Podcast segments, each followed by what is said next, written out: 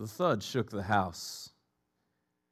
And it wasn't just one of those noises that maybe the boards were shifting or uh, just a phantom creak.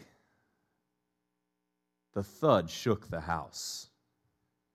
It was the middle of the night. shook Brooklyn, my wife. So dial 911 on your phone. Don't hit send. We have two uh, boys. So I went into protector mode. And we'd heard thuds before, which I went and investigated, but not like this. There was no question in my mind that there was an intruder in our home. There was a thud, and the house shook. And I got the shotgun. And I told Brooke, if you hear anything, you barricade yourself with our kids. You call the police. Don't come looking for me. Took the gun and I started down the stairs, making as much noise as I possibly could because I have heard that if there's an intruder, chances are they don't want to encounter anybody else. And if they hear you, they'll leave. But if they stick around, then you know you're really, really in for it. So I wasn't trying to be quiet. I was letting them know that this house was occupied and they needed to go. But I didn't want to turn on all the lights. So I was going around in the darkness, carrying the gun, being loud. And all of a sudden it happened. I stepped on a Lego with my full force and I let out a war cry that would have fit in Braveheart. It was half rage and half squeal. It was like I was a rabid, wounded beast, and I have never felt pain like I felt that night when I stepped with my full force onto a Lego that my children had left in the middle of the floor.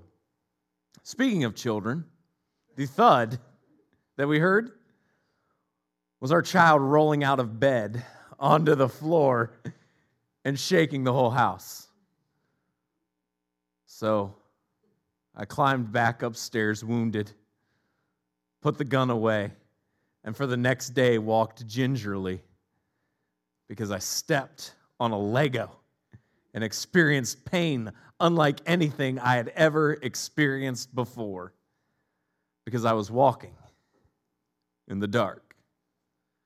This morning, we're going to look at the next I am statement that Jesus made in the Gospel of John. So if you have your phones or your tablets, I'd invite you to join us in John 8. We're going to begin in verse 12 as Jesus says, I am the light of the world.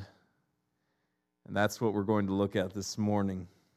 Again, Jesus spoke to them, saying, I am the light of the world. Whoever follows me will not walk in darkness, but will have the light of life. I am the light of the world. Whoever follows me will not walk in darkness, but will have the light of life. So here Jesus is, and he, he's comparing himself, and he says, I'm the light of the world. I'm the light of the world. That's me. I am the light of the world, and if you follow me, you will not walk in darkness. And my, have we seen darkness on display recently. Remember a week ago when we're all like, hey, we're off to a pretty quiet start of 2021. 2021 is going to be so much better than 2020. What, what could possibly go wrong this year? here we are. And what we've seen over the course of the last year is chaos. And it isn't restricted to a party or an ideology. We've seen that there's darkness. There's darkness on the right, there's darkness on the left, there's darkness in America, there's darkness in other countries. There is darkness in this world. Now, some people will condemn it more quickly when it fits their cause, but there is darkness all around us, and it is on full display. And we're left to scratch our heads and wonder. But we have to remember every generation that's followed Jesus since Jesus has thought this is it. This is the end. This is when Jesus is going to come. Finally, the world has seen enough, and in our immediate context, we might think, well, well, what more could there be? But we have to be reminded of what we saw just a couple months ago when we walked through First and Second Thessalonians. The people in the church of Thessalonica were so concerned with the state of the world, they thought that they were hellbound and that they'd missed the return of Jesus. There is darkness and it's nothing new but the degrees of i mean there are degrees of darkness. As the night carries on there are darker points of the evening than other points. And so we certainly may be being ushered into a darker time but there is darkness and it is on full display. And the promise and the encouragement for those of us who follow Jesus is this that Jesus is the light of the world. And that if we are his followers, we don't have to walk in the darkness. But there is darkness, and it is all around us. And that isn't meant as a political statement, it's just the reality that we find ourselves in. And the dirty little secret is this the political ideologies aren't going to fix it. It isn't going to become better when one party rules or another party rules. We've tried that. We've tried that repeatedly, and here we are. And just because another team goes in and another team goes out, with the promise of betterment and the promise that things will, will finally be, be made right and be made whole. I am here to tell you it will not work and it will not matter because every single time we search for a solution apart from Jesus, every single time we go after that, things may get marginally better for a while, but in the end, they end in darkness. Jesus is the light of the world. He is our only hope. So we can look and we can be rightfully concerned with the stage of our world, and we can be rightfully concerned with everything that we see on display around us. But let us remember that as people who follow Jesus, He is the light, and we live in a world of darkness, but God is greater than that darkness, and we can take heart. And we need to make sure that we safeguard ourselves and our lives so that we live in such a way that we promote the light and we don't allow the darkness to drag us into it. But that we are people of resolve and we say, that we will live as our Savior models. So we, no matter how dark it gets around us, we will choose to be the light. That is our only choice as followers of Jesus.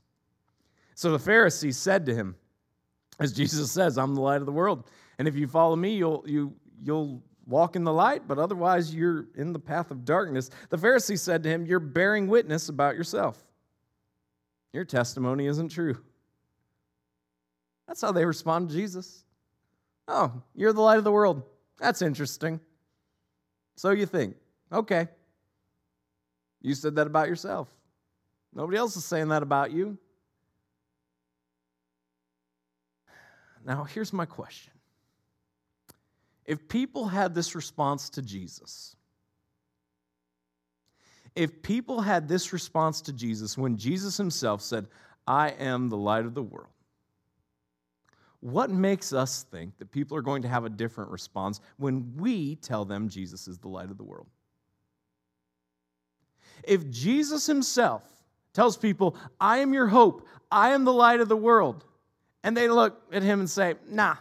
I mean, you can say that about yourself, but it isn't true. What makes us think it's going to be any different when we tell people that Jesus is the light of the world? Which is once again an invitation for us as followers of Jesus to just stop caring what everybody thinks about us. They didn't accept it from Jesus himself. They're probably not going to accept it from us. I don't know about you, but if I've got the choice to believe Jesus or Brian, I'm going with Jesus every single time. And you should too. You should. If you've got the choice to believe Jesus or you, go with Jesus. Trust me, it ends better that way every single time. And so, if Jesus himself is telling people, I'm the light of the world, and this whole world is darkness, but I am the light of the world, and they say, hmm, you can say that about yourself, but no, you're not. Why do we think things are going to be different for us? So, what's our response? Do we hide? Do we adopt a defeatist attitude and say, well, they didn't believe it from Jesus, so they're not going to believe it from us? Or do we persevere? And accept the fact that it's not our obligation to save anybody's soul. And accept the fact that, that God's never called us to change anybody's mind. But He's called us to live as people in the light to proclaim the truth in love, but to leave the results to Him. So, what do we choose?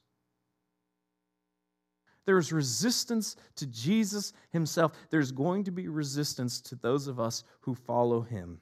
And Jesus answered this Even if I do bear witness about myself, my testimony is true. For I know where I came from and where I am going, but you do not know where I come from or where I am going. Jesus says, You can say whatever you want. You can say whatever you want, but I know the truth. I know the truth. And Jesus also tells them, in the nicest possible way that I think's ever been recorded for any of us, you're going to hell. I mean, that's what Jesus tells them. He just tells them, You're going to hell in, in the nicest possible way that, that it can be done.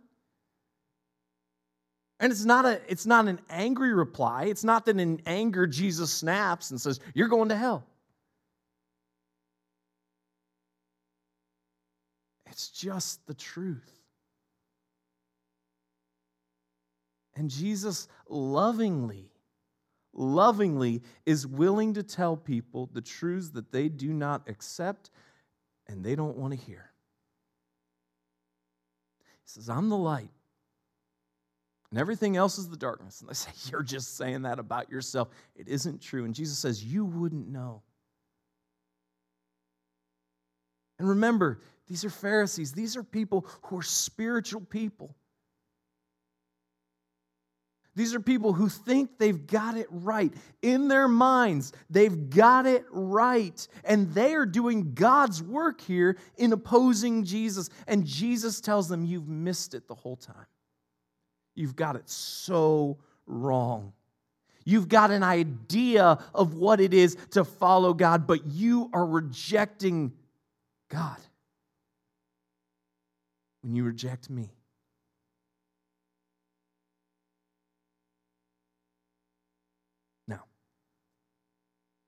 Can I just say that in the realm of hearing you're going to hell from somebody, the last person you ever want to hear that from is Jesus. Like the last person you ever want to hear that from is Jesus. Like the first person's probably your mother in law. Like, yeah, you know, like, all right, I'm doing something right. The last person you want to hear that from is Jesus. This is not good. This is sobering. And yet, Jesus loved them enough to convey the truth. And we live in a time where people do not want to hear the truth. We live in a time when a response like this would be labeled hate speech and unacceptable. And the question that we have to ask is how will we respond? How will we respond? It's a conversation my wife and I had this week on the phone. She just asked the question, How much longer do you think we got? And I said, I don't know. I don't know. And this isn't a conspiratorial idea or anything along those lines. But here's what I said I said, I don't know, but here's, here's ultimately what we know God's got us, He's in control.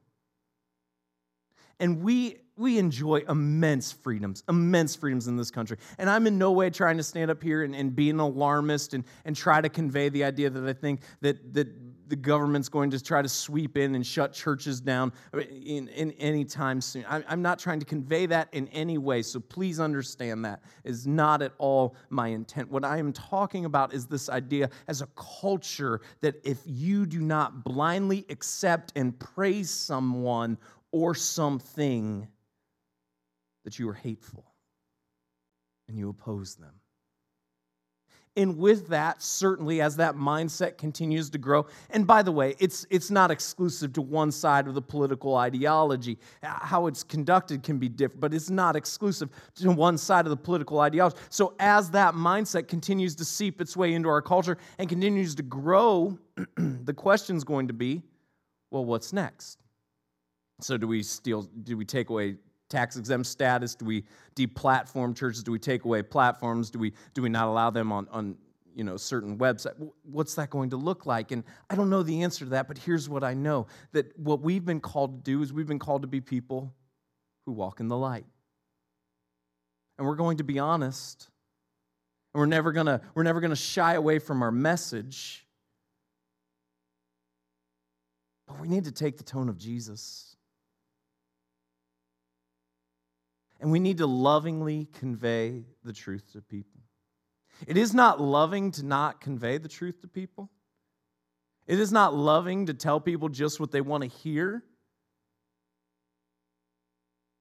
It is actually loving to tell people the truth and to make sure that we do that in such a way that we allow the truth to offend, but not our words.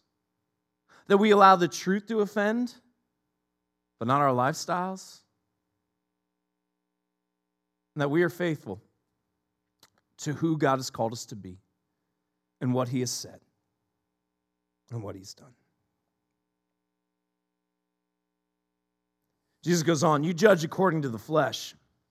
I judge no one. Yet even if I do judge, my judgment is true. For it is not I alone who judge, but I and the Father who sent me. Boy, boy, do people love to, they just love to take John 8 15. They just love to take, you judge according to the flesh, I judge no one. Well, Jesus doesn't judge. And, and you might scratch your head and wonder, hmm, I mean, here it is. Here it is in, in plain text for us. Jesus says, You judge according to the flesh. I judge no one. So, what does this mean? Is that accurate? Is it true? I mean, Jesus said it, so we know it has to be true, but how does that line up with the other ideas that Scripture puts forth and the other statements of Scripture about God judging us? How does this work if Jesus says, I judge no one? And every person who ever makes a horrible decision in their life is like, well, you can't judge me because even Jesus doesn't judge me. I mean, it's the, it's the Bible verse the people who want nothing to do with Scripture will memorize and use. And anybody who loves Jesus and loves the idea of Scripture. It's an excuse to let me do whatever I want. Well, we've got to understand the context. As with anything, if we pull something, we can make it sound pretty much like what we, whatever we want it to sound like. But what is Jesus talking about here when he makes this statement? Well, remember, remember the purpose of Jesus coming. Remember the purpose of Jesus coming. One of the first Bible verses that you probably memorized is, is John 3:16. For God so loved the world that he gave his only son that whoever believes in him will not perish but have eternal life. And if you learned it in the old King James, you got some more ifs in there. But I mean, that's, that's the one of the first Bible verses that we, we all memorized. And what's John 3:17 say? For God did not send his son into the world to condemn the world, in order that the world might be saved through him. The reason that Jesus came was not to bring about instant judgment. The reason that Jesus came was to pay the price for our sins. When Jesus says here in John 8 15, I judge no one, what he's talking about is the time for judgment had not come. His purpose had not yet been fulfilled. His purpose was to come and to die for us so that we could have a relationship with God and we could, we could be forgiven and restored. So that the judgment for our sin was not something that we had to fear, and the punishment for our sin was not something that we would have to pay, but He paid that price for us. But when Jesus is speaking here in John 8 15, he'd not yet gone to the cross. The payment for our penalty had not yet been paid. John, actually, a couple chapters earlier in John 5, lets us know exactly how the judgment of God's going to work. For the Father, John 5 22 to 24 says this For the Father judges no one but has given all judgment to the Son, that all may honor the Son just as they honor the Father. Whoever does not honor the Son does not honor the Father who sent him. Truly, truly, I say to you, whoever hears my word and believes him who sent me has eternal life. He does not come into judgment, but is passed from death to life. Jesus is telling them I judge no one. Now, the time had not yet come. But verse 16 tells us the time is coming. The time is coming. And now the, the payment for our penalty, for our sin, has been paid. Jesus has sacrificed himself on the cross. He died for our sin and our mistakes. And three days later, he rose again. There is the time that is coming where all of us will stand before God. And Jesus will judge in conjunction with the Father. And the question, again, as we talked about last week, the question, again, is not whether or not we are good, for the answer is we aren't perfect. And none of us measure up to that standard that God has, which is perfection. But there is a time coming. And in your law, verse 17 says, It is written that the testimony of two people is true. So Jesus appeals to them now like a lawyer, like an attorney arguing a case. He's seen their rejection. And what does he do? He continues to engage them. He continues to engage them. He's seen their rejection and he continues to engage them. I can't tell you how many people I saw on my social media feed over the course of these past few months, this week included, who've posted something to the equivalent of if you have any part in this idea or if you have if you have any sympathies toward this idea just defriend me now. I don't want you in my life. And that's where the polarization of america's gotten us where we want nothing but echo chambers in our circles we want nothing but people who agree with us. And as people who follow Jesus, we need to take the lead of Jesus. And let me be very clear. If you're a Republican, you're welcome at Lakeside. If you're a Democrat, you're welcome at Lakeside. If you're an independent, you're welcome at Lakeside. Now, that that might not be that controversial. I mean, that might be getting on the edge, but that might not be that controversial. Now, what I'm about to say may be controversial, but it shouldn't be. But it shouldn't be. If you align with QAnon, you're welcome at Lakeside. If you align with Black Lives Matter, you're welcome at Lakeside.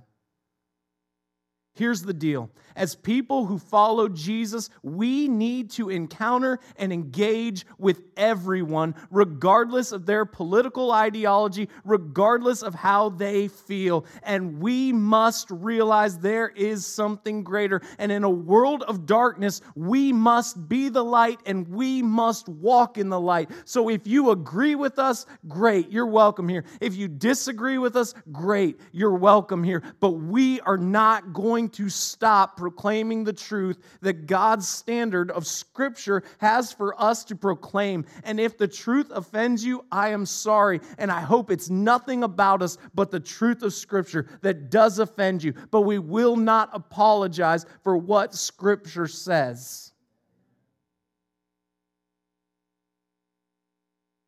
I am the one who bears witness about myself, and the Father who sent me bears witness about me. They said to him, therefore, Where is your Father? And Jesus is communicating here that he's God. And what's their response? Oh, where's your dad? Where's your father? At best, they're skeptical. At best, they're skeptical that they don't understand what Jesus is talking about. Maybe in their mind, he's talking about Joseph. Maybe they just don't, they still don't get the dynamic that Jesus is proclaiming himself to be God. But, but at best, they're skeptical. And at worst, they're just taunting him. At worst, they're just taunting him. They've heard, they've heard what he's had to say, they've rejected it. Oh, where's your dad? And Jesus answered, you're, you neither know me nor my Father.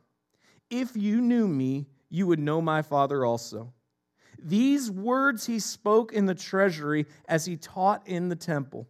But no one arrested him because his hour had not yet come. Jesus, Jesus continued to speak the truth, even though he knew it wouldn't be well received. There's even this idea of arrest there's even this idea of arrest, and Jesus doesn't stop. But notice what it says. He wasn't arrested. And you know why he wasn't arrested? Not because the people didn't want to arrest him there on the spot, but the reason that Jesus wasn't arrested is because the time wasn't yet in God's plan. And I just want to remind us all of something that we need to grasp onto and we need to hang on to no matter what comes. And this is a reminder for us that we have to remember throughout this year and throughout our lifetimes. Remember this God is in control.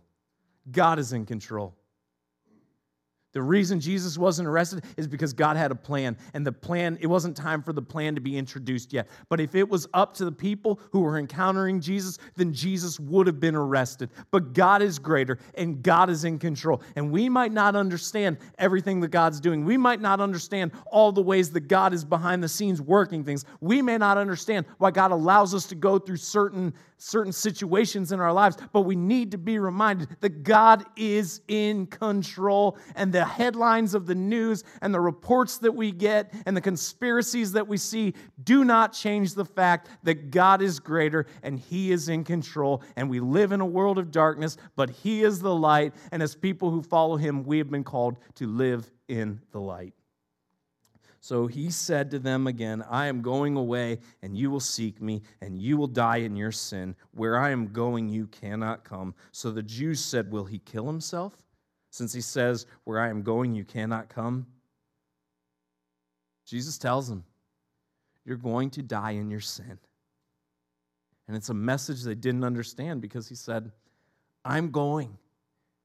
I'm going to die. I'm going to raise again. I'm going to ascend to heaven a land that is foreign to you,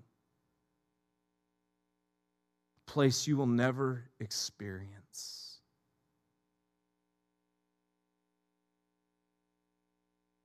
And it's a message that they didn't comprehend, they didn't accept. And he said to them, You are from below I am from above.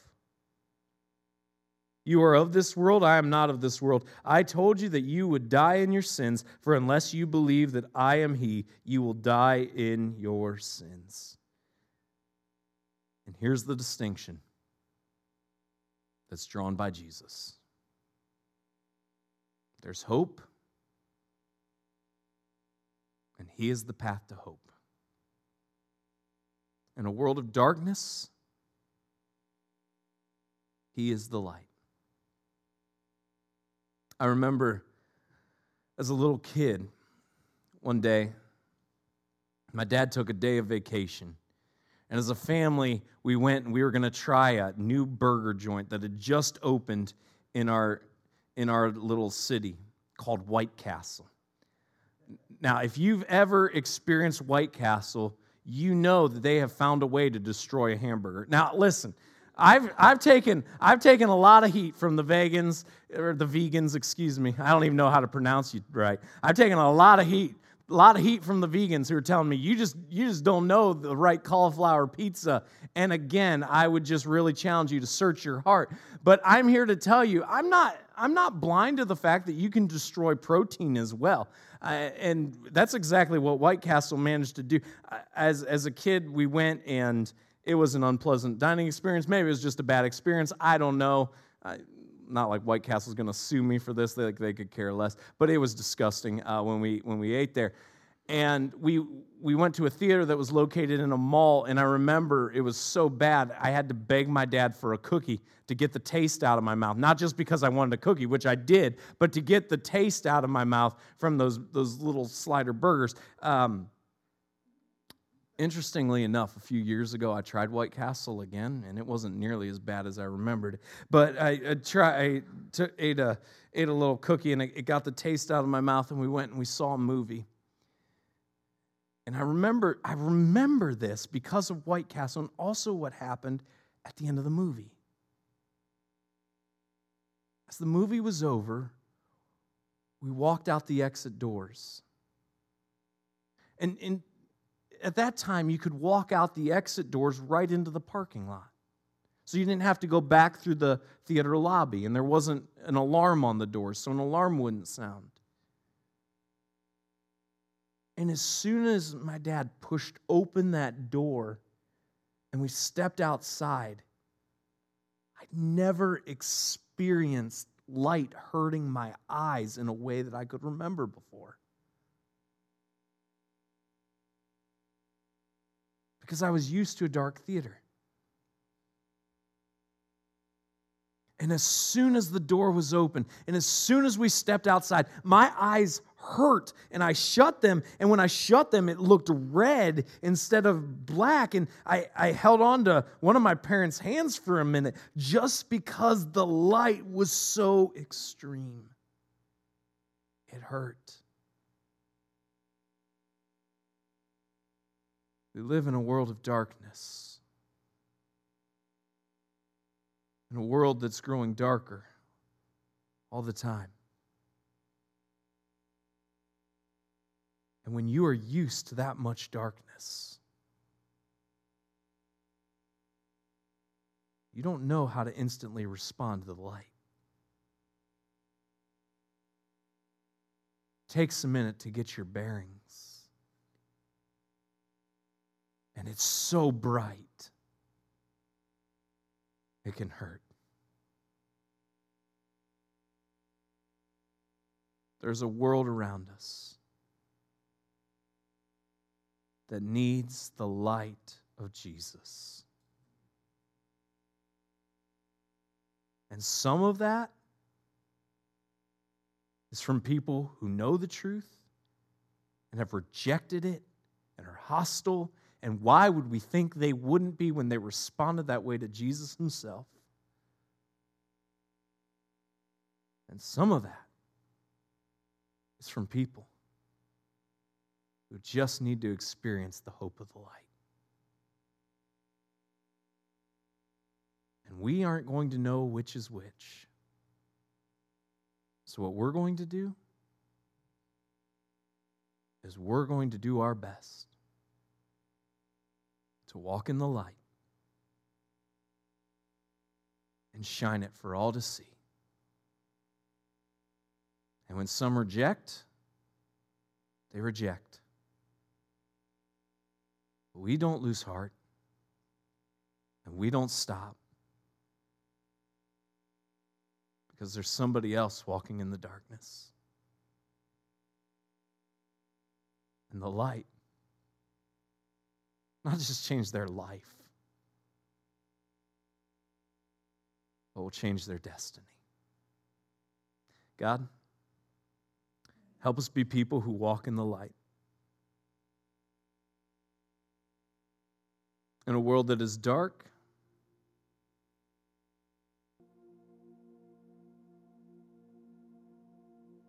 in a world where many have rejected,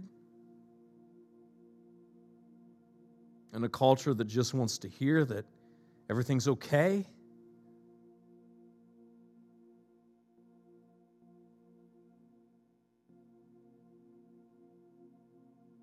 Give us resolve to lovingly speak your truth.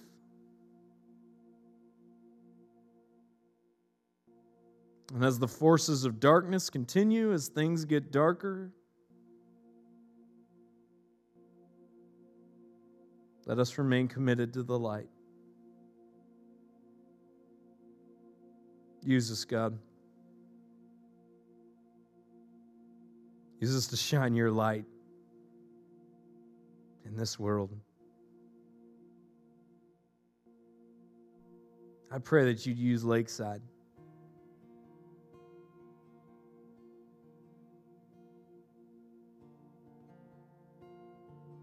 That we'd see lives changed here.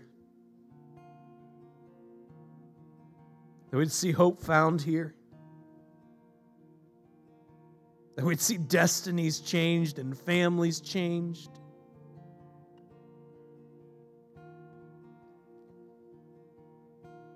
That our hearts would break for those who reject you, but our spirits would not. And we would continue.